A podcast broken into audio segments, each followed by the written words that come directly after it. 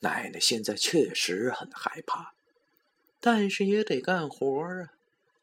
他趁出门扫雪的时候，问老宅头的老婆和四愣子的媳妇儿：“昨天晚上听到了什么没有？”可是得到的回答都是啥也没听到。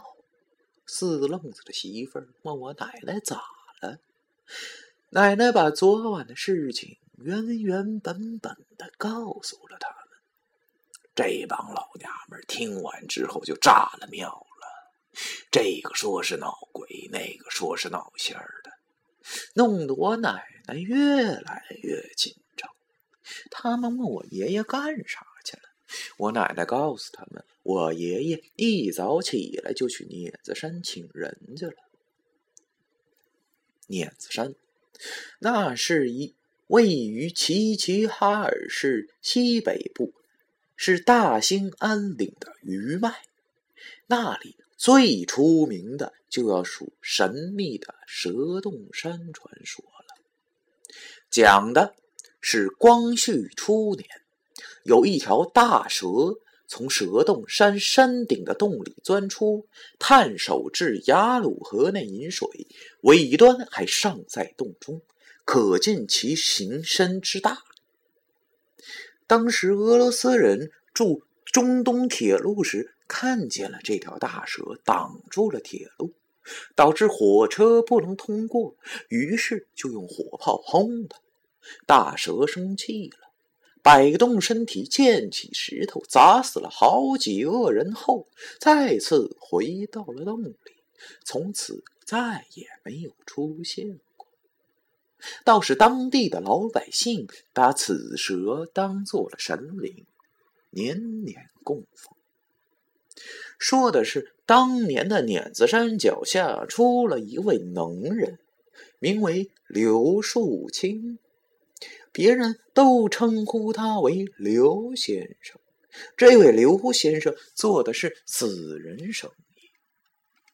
他在蛇洞山下的村子里开了一家棺材铺，十里八村仅此一家。刘先生家祖传有一门手艺，据说当年刘家的祖先在蛇洞山的洞里捡到了一本天书。所以老刘家世代能掐会算，到了刘先生这代，更是不得了，专门为附近的穷苦老百姓看风水、破煞、选阴宅。谁家有红白喜事找他顶日子准没错而且还精通驱魔降鬼之术。在这以前。那一片是出了名的，就连胡子土匪也要惧他几分。而且他乐于助人，经常是免费给附近的穷苦老百姓排忧解难。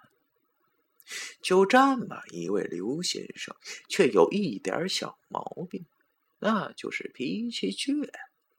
他如果要是看不惯你这个人，你说出冷叫唤来，他也不会帮。而且他还极度好酒，基本上是无酒不欢。据说他一天经常是从白天醉到晚上，而且就连出门帮人看地也是酒葫芦不离手。有人看见过他曾经自己喝酒，却摆了两个海碗，而且还自言自语。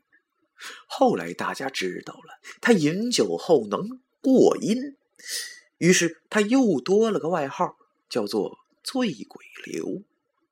这个称呼并没有任何贬低的成分，而是形容他喝醉了以后能和鬼打。交道的意思。